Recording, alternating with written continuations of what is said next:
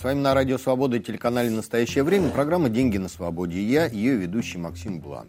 30 лет назад провалилась попытка реанимировать Союз Советских Социалистических Республик.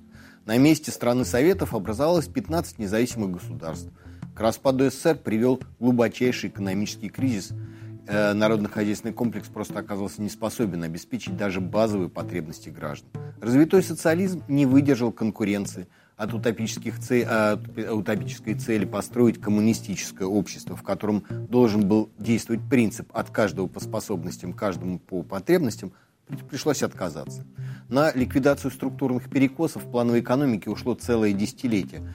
Уже в середине 90-х, тем не менее, оказалось, э, Россия застрахована от повторения фатальных ошибок, которые привели к распаду СССР. Однако сегодня очевидно, что люди, э, которые пришли к власти, из того печального опыта не извлекли никаких уроков и упорно движутся по пути, который однажды уже закончился экономической и социальной катастрофой.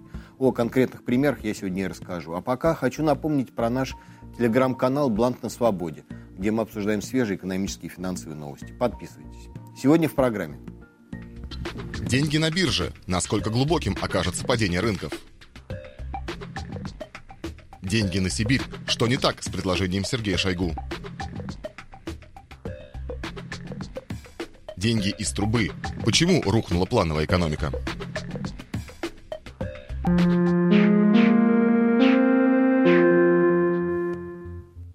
Но сначала о насущном. До начала учебного года осталось всего неделя. И минувшую пятницу, 20 августа, Росстат опубликовал свои оценки трат, которые предстоят родителям, чтобы отправить ребенка в школу. На сборы мальчиков в среднем по стране придется выложить 19 600 рублей.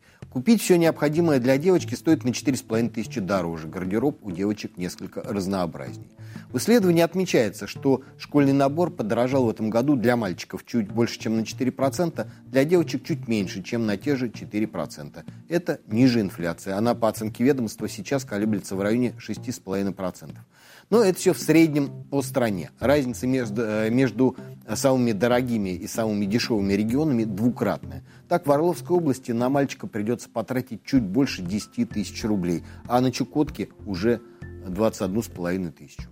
По своему опыту могу сказать, что Росстат указал самый минимум. Уложиться в него практически невозможно, особенно когда ребенок учится в младших классах. Практически в любой школе родители всегда скидываются на нужды школы или класса от кулера с водой до дополнительных методических и учебных пособий. В этом году родители детей школьного возраста получили от государства по 10 тысяч рублей на ребенка. Оно и понятно, на носу выборы. Хотя откуда взялась эта сумма, не совсем ясно.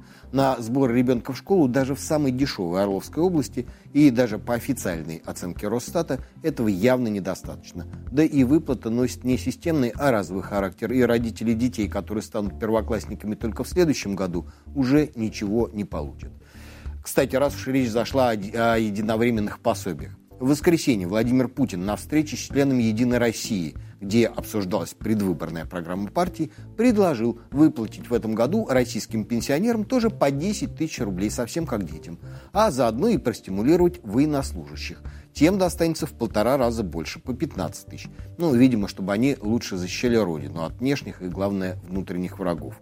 По самым скромным подсчетам, российскому бюджету это обойдется в дополнительные 450 миллиардов рублей, поскольку у нас в стране примерно 42 миллиона пенсионеров, а штатная численность вооруженных сил приближается к 2 миллионам человек.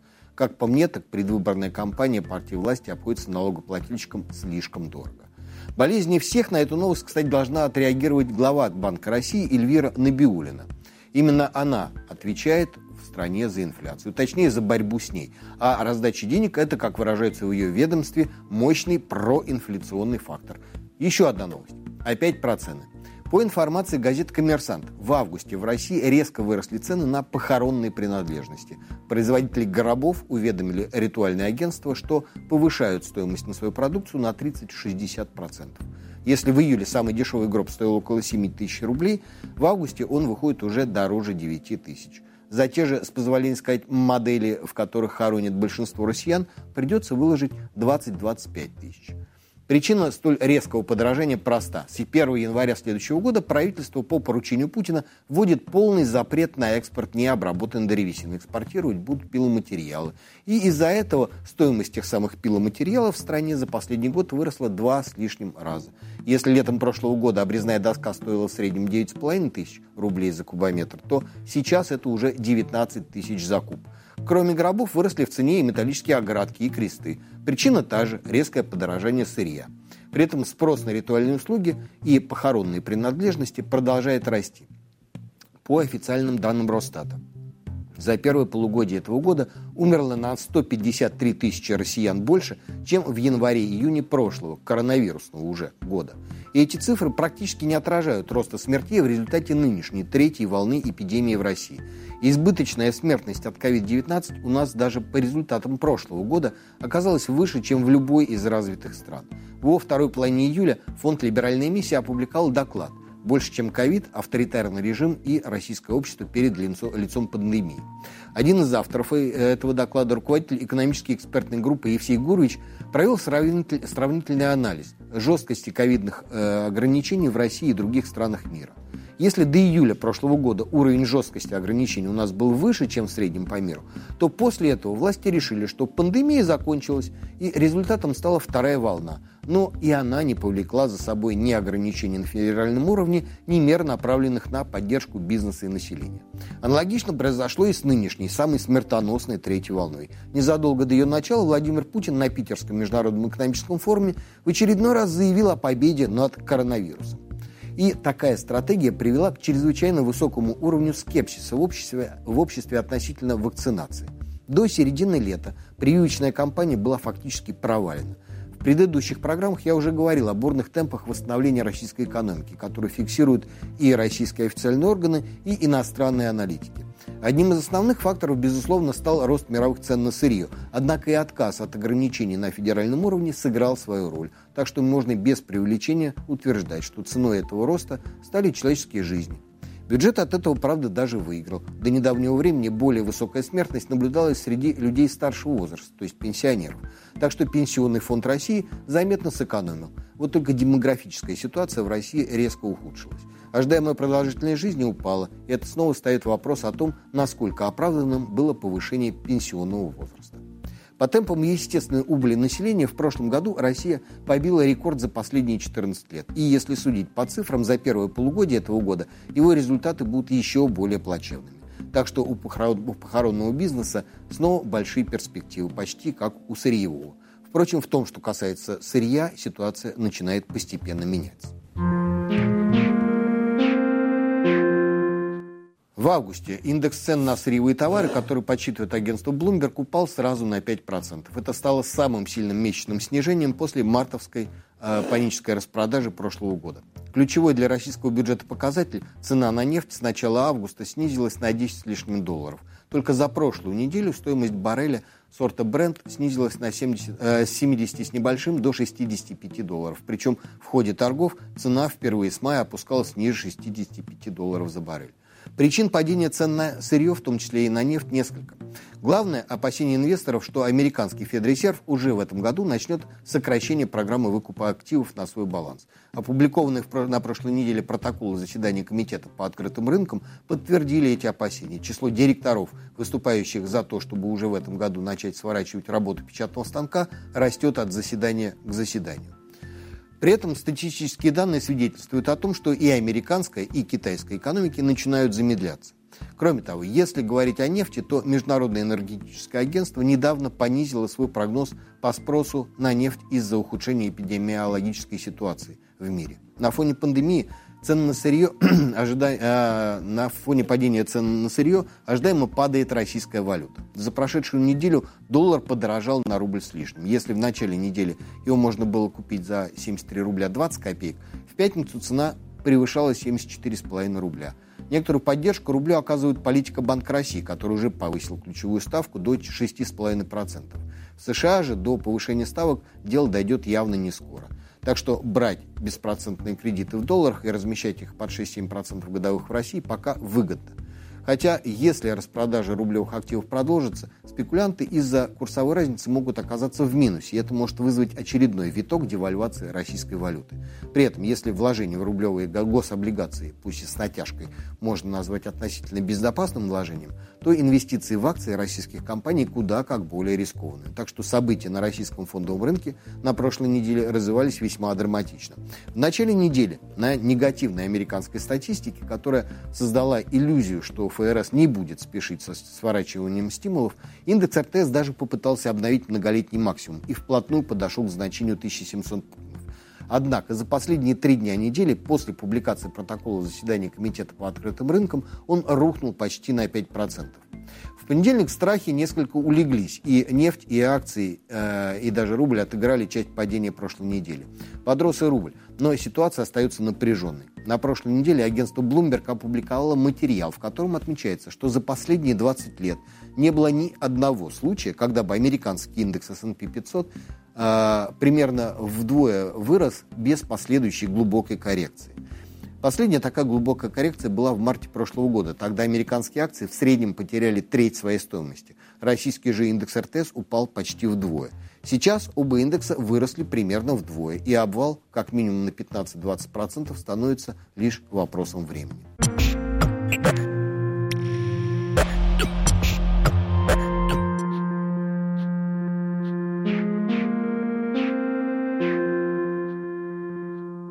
Несмотря на 5% падение сырьевых котировок в августе, цены на нефть, газ, промышленные металлы, зерно, а это основные статьи российского экспорта, все еще достаточно высоки.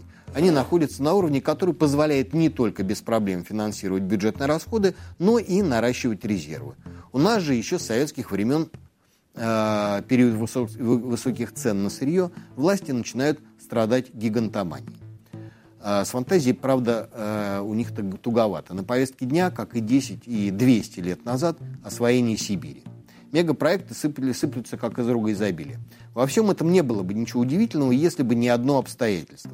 Рассказывает о грандиозных планах вовсе не Владимир Путин. Цену его обещаниям все давно знают бурную активность на ниве э, стратегического развития неожиданно начал проявлять министр обороны и по совместительству президент Русского географического общества Сергей Шойгу. Более того, э, одними словами дело не ограничивается. В середине августа министр обороны дал старт реконструкции Байкала-Амурской магистрали. В том, э, в том, чего хочет от Сибири верный товарищ Путина по таежным забавам, разбиралась Анна Хламова. Анна, добрый день. Э, расскажите, пожалуйста, как собираются развивать Сибирь и Сергей Шойгу и Русское географическое общество? Еще один вопрос. Есть ли под этими планами хоть какая-то конкретная стратегия или все это не более чем простое сотрясение воздуха перед выборами? Максим, здравствуйте. В начале августа Сергей Шойгу предложил построить в Сибири три, а лучше, по его словам, пять новых городов – в каждом из них должны жить от 300 тысяч до миллиона человек. И предполагается, что эти города станут крупными промышленными и научными центрами. Предположительно, первый из них может появиться в районе границы Хакасии и Красноярского края, в Минусинской котловине. Еще в сентябре прошлого года Шойгу говорил, что построить город именно в этом месте – его мечта. Также он предложил перенести столицу России в Сибирь. Причем эту идею Шойгу уже высказывал еще в 2012 году, когда занимал пост губернатора Московской области. И вот спустя почти 10 лет э, решил напомнить. И можно было бы подумать, что это снова просто слова, но 9 августа газета «Ведомости» со ссылкой на собственные источники написала, что ученые Русского географического общества при участии Российской академии наук и ее сибирского отделения разрабатывают целую стратегию развития Центральной Сибири. По предварительному плану будет создана корпорация Ангара-Енисейского макрорегиона. Это макрорегион, который объединяет Красноярский край, республики Тыва и Хакасия, а также Иркутскую область. Одним из главных его проектов станет Транссиб 2.0. Он позволит расширить пропускную способность Транссибирской магистрали и создать около 10 новых особых экономических зон. Также в планах создать опорные агломерации, то есть объединить соседние населенные пункты в одну систему и территориально-отраслевые кластеры, когда ряд городов будут отвечать за ту или иную сферу. И также конкурентоспособные условия для инвестирования и ведения бизнеса. Вот возвращаясь к этим кластерам, да, одним из таких центров предлагают сделать в Красноярске. А там будут производить товары с высокой добавленной стоимостью, а также перерабатывать сырье. Еще одним центром станет Норильск. Там сосредоточат производственные мощности, направят ресурсы на развитие добычи и обогащение материалов и металлургию. А Томску и Новосибирску в новой стратегии отвели роли учебно-научных центров. По замыслу ученых РГО это обеспечит кластер технологиями и квалифицированными кадрами.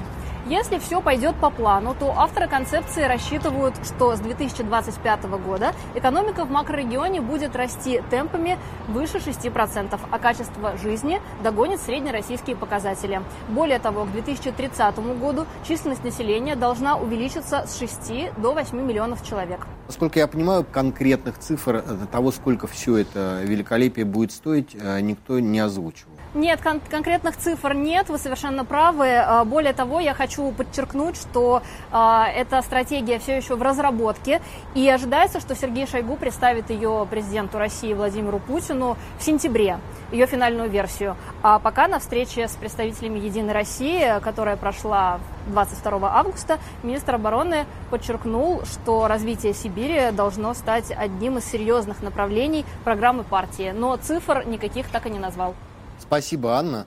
Итак, строительство в Ангаро-Яничийском марк-регионе трех, а еще лучше пяти городов-миллионников. Реконструкция БАМа и Трансиба. Перенес столицы.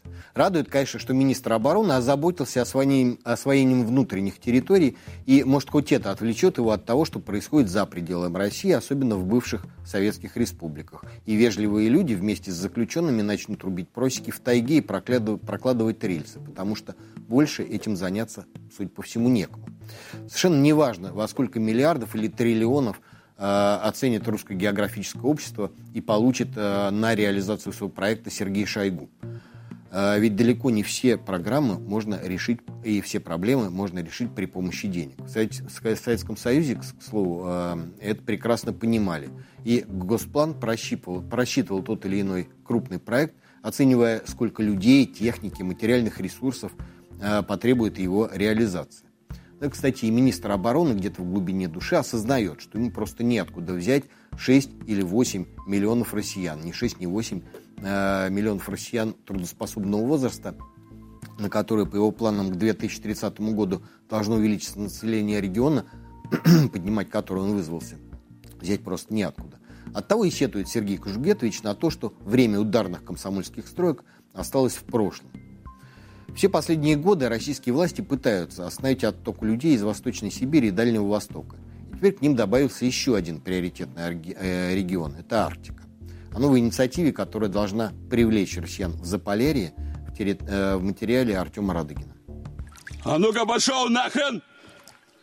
Давай, давай! Если вы готовы трудиться, добиваться целей и рисковать, то программа «Арктический гектар» для вас, считает зампред правительства Юрий Трутнев. С 1 августа этого года жители Мурманской и Архангельской областей, Ненецкого и Ямало-Ненецкого автономных округов, а также республик Коми и Карелия смогут бесплатно получить на этих территориях по гектару земли. Остальные россияне смогут претендовать на свой гектар земли на севере уже с февраля следующего года. Вы Выбрать участок можно через сайт программы. Нужно только подать документы через сайт госуслуг и дождаться, когда вам все одобрят. Оформление, по словам чиновников, для северян вместо полугода займет всего месяц. Участки, из которых можно выбрать себе землю, чиновники определят заранее. Но самое важное это то, что на этой территории вы потом должны что-то выращивать или вести хозяйство. На это у вас будет 5 лет. Если за 5 лет ничего не вырастет, то землю заберут обратно обратно. Так же, как и в случае с дальневосточным гектаром, чиновники обещают разработать для переселенцев льготы. Но нужен ли вам льготный кредит на обустройство земли, где ничего не растет и куда добраться можно разве что на вертолете, это уже совсем другая история.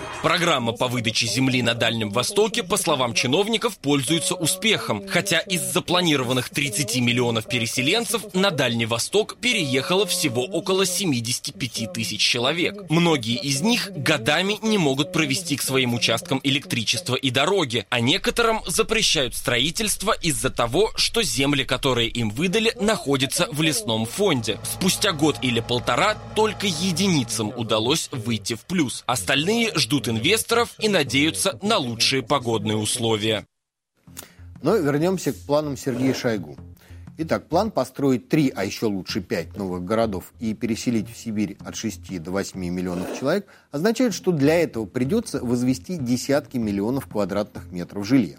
Даже если исходить из официальной жилищной нормы, а это 18 квадратных метров на человека, то речь идет о 100-150 миллионах квадратов.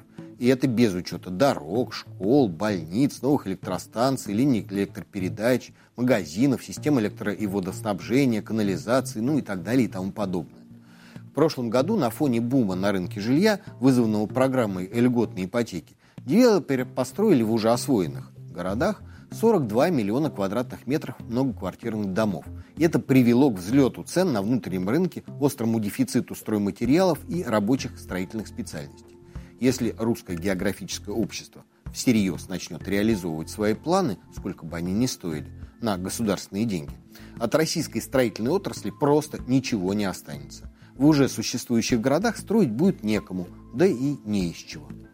И лично я пока не вижу никаких аргументов в пользу того, чтобы переезжать на неосвоенные территории с далеко не самым благоприятным климатом. Единственная возможность освоить Сибирь по планам Русского географического общества – это открыть регион для всех желающих из бедных стран ближнего и дальнего зарубежья. Ну и повторить в Сибири американский опыт освоения Дикого Запада. Но об этом, судя по всему, речь пока не идет. Да и не построят мигранты наукограда, о которых мечтает Шойгу.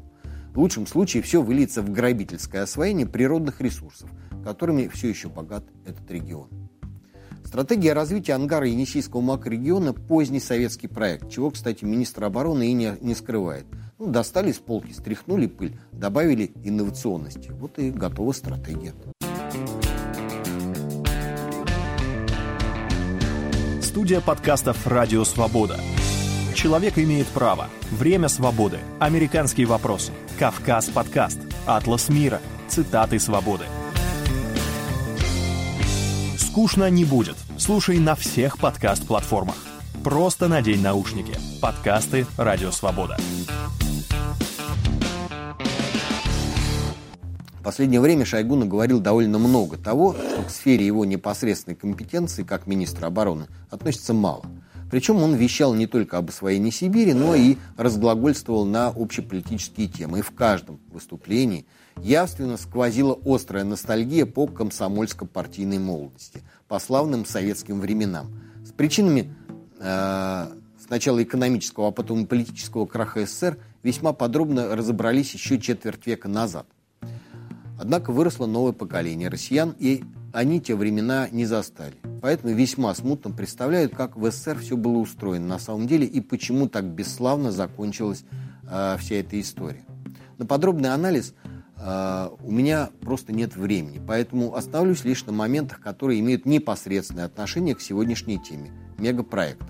Ими советская власть увлекалась все годы своего существования. Последнюю ударную комсомольскую стройку БАМ даже я застал. Хотя строить его начали еще в 1926 году, причем силами заключенных, ну как и сейчас. Насколько несколько раз бросали, но в 70-е годы и первую половину 80-х Э, туда все время гнали и гнали комсомольские отряды, пока цены на нефть были высокими.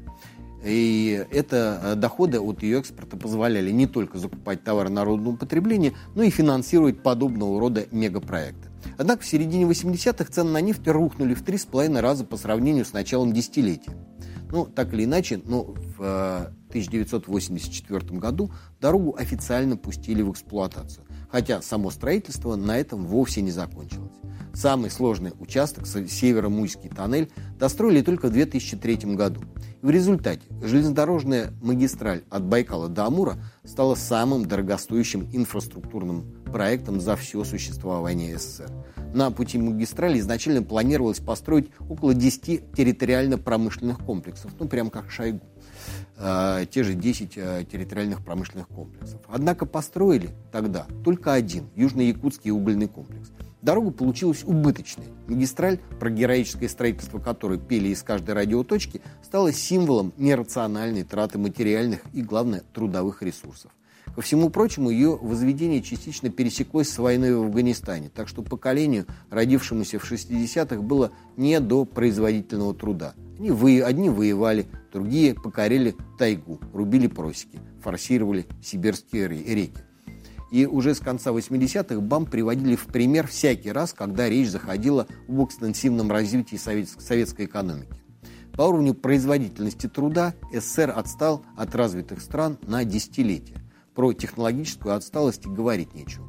В феврале этого года премьер-министр Михаил Мишустин заявил о выделении дополнительных 575 миллиардов рублей до 2024 года на реконструкцию БАМа. И все это в рамках национального проекта «Комплексный план модернизации и расширения магистральной инфраструктуры». Даже интересно, чем на этот раз все закончится. По крайней мере, для СССР проект стал фатальным. У нас осталось совсем немного времени для еще одной короткой новости. Биткоин снова подорожал до 50 тысяч э, долларов, и это обсуждают все. Акции компаний, которые вклад, вкладывались в биткоин, тоже взлетели. Отчасти произошло это благодаря тому, что PayPal открыл возможность для операций с криптовалютой гражданам Великобритании. Но есть и другие э, положительные новости, свя- связанные с криптовалютой. Главное же заключается в том, э, что это э, по-прежнему многими инвесторами оценивается как цифровое золото и криптовалюта, в том числе и биткоин, и прежде всего, наверное, биткоин, рассматривается как актив, который может спасти инвестиции в такие непростые времена, которые могут прийти после начала сворачивания стимулирующих программ американскими э, федеральными властями. Э, еще э, одно замечание. Если биткоин вырастет выше 51 тысячи долларов, то, скорее всего, мы увидим тест новых исторических максимумов. Но на этом время нашей программы подошло к концу. Я хотел бы еще раз напомнить про наш телеграм-канал «Бланк на свободе», где мы обсуждаем свежие экономические и финансовые новости. С вами была программа «Деньги на свободе» и я, ее ведущий Максим Бланк. До встречи через неделю. you.